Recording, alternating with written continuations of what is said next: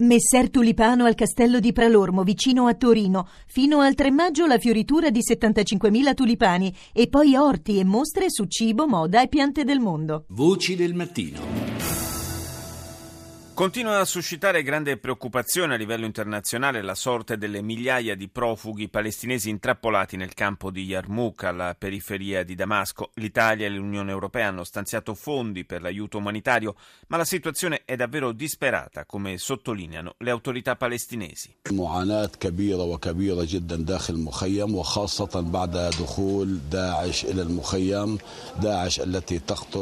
C'è una spaventosa infelicità nel campo, specialmente dopo l'inizio l'ingresso dell'ISIS, ha detto Abu Kifagazi, membro del comitato centrale dell'OLP. I miliziani del califfato stanno uccidendo gente, fanno pressione sulle famiglie.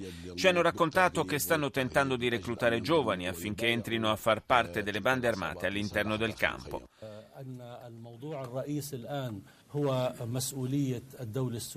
Adesso è importante sottolineare la responsabilità del governo siriano, ha affermato invece l'inviato del presidente palestinese Ahmad Maidalani, la responsabilità di mantenere la sicurezza, la stabilità e garantire la protezione dei cittadini, siano essi siriani o palestinesi, spetta proprio al governo di Damasco. La responsabilità è loro e qualunque decisione assumeranno contare, potranno contare sul sostegno della dirigenza palestinese e dell'Organizzazione per la liberazione della Palestina.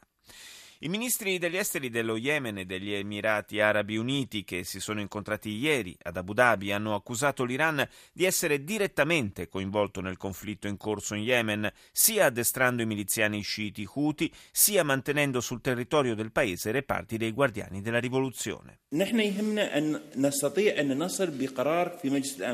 يفرض على الأطراف أولا الحضور والمشاركة في طاولة حوار بقيادة الرئيس la nostra prima preoccupazione, ha detto il capo della diplomazia degli Emirati Arabi, Abdullah bin Zayed, è quella di ottenere una risoluzione delle Nazioni Unite che imponga alle parti di avviare un dialogo sotto la leadership del presidente yemenita Hadi. Inoltre chiediamo che venga posto il veto all'acquisto di armi da parte degli Houthi e di altri gruppi che operano in Yemen.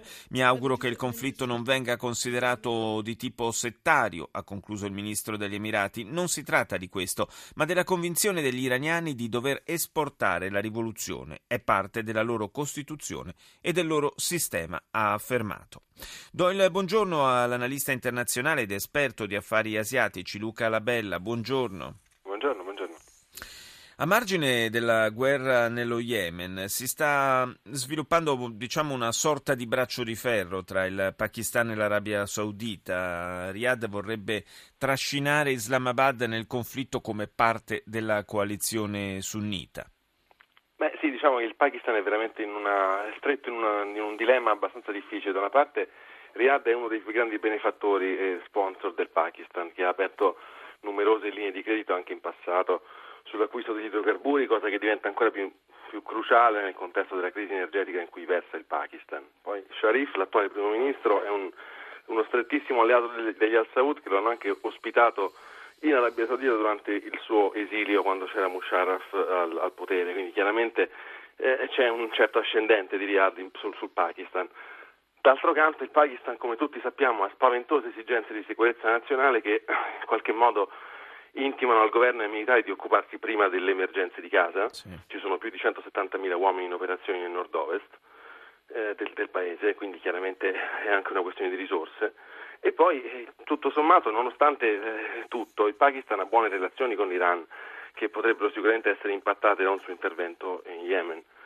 Eh, per non parlare poi del fatto che il 15% dei pakistani è sciita e nel contesto diciamo, settario che va sviluppandosi in Yemen, questo non è di certo una buona notizia per il Pakistan. Quindi chiaramente si stanno, stanno tergiversando e stanno per, prendendo del tempo perché eh, non, non, è una cosa facile per i pakistani. Ecco. C'è in corso proprio in questi giorni un dibattito su questo tema in Parlamento e le posizioni che stanno emergendo in modo prevalente sono proprio quelle eh, di, una, di, un appoggio politico, diciamo così, a, all'Arabia Saudita, ma sostanzialmente di una neutralità militare.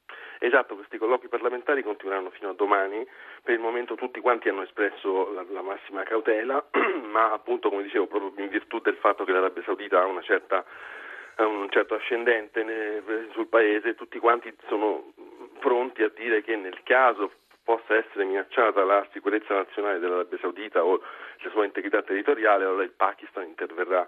Però eh, lo stesso ministro della difesa e eh, vari esponenti eh, militari eh, sono, hanno cercato di eh, appunto controbilanciare questo questa dichiarazione con il fatto che il Pakistan ha effettivamente poche risorse da, eh, da, avrebbe poche risorse da, da, schierare proprio perché ne ha così tante impiegate diciamo, fra il confine orientale dove c'è l'India e, e le operazioni nel nord-ovest, cioè ci sarebbe proprio poco che i pakistani sì. potrebbero fare. Ecco. E probabilmente non è un caso che proprio in questa fase sia in corso anche una visita di una delegazione di alto livello iraniana a Islamabad.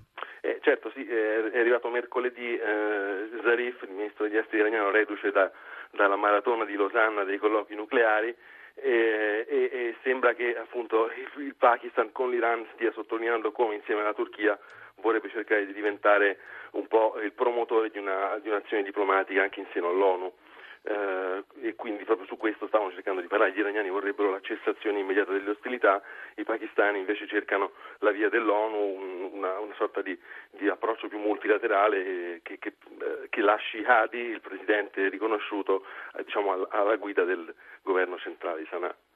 Grazie a Luca Labella per essere stato nostro ospite stamani.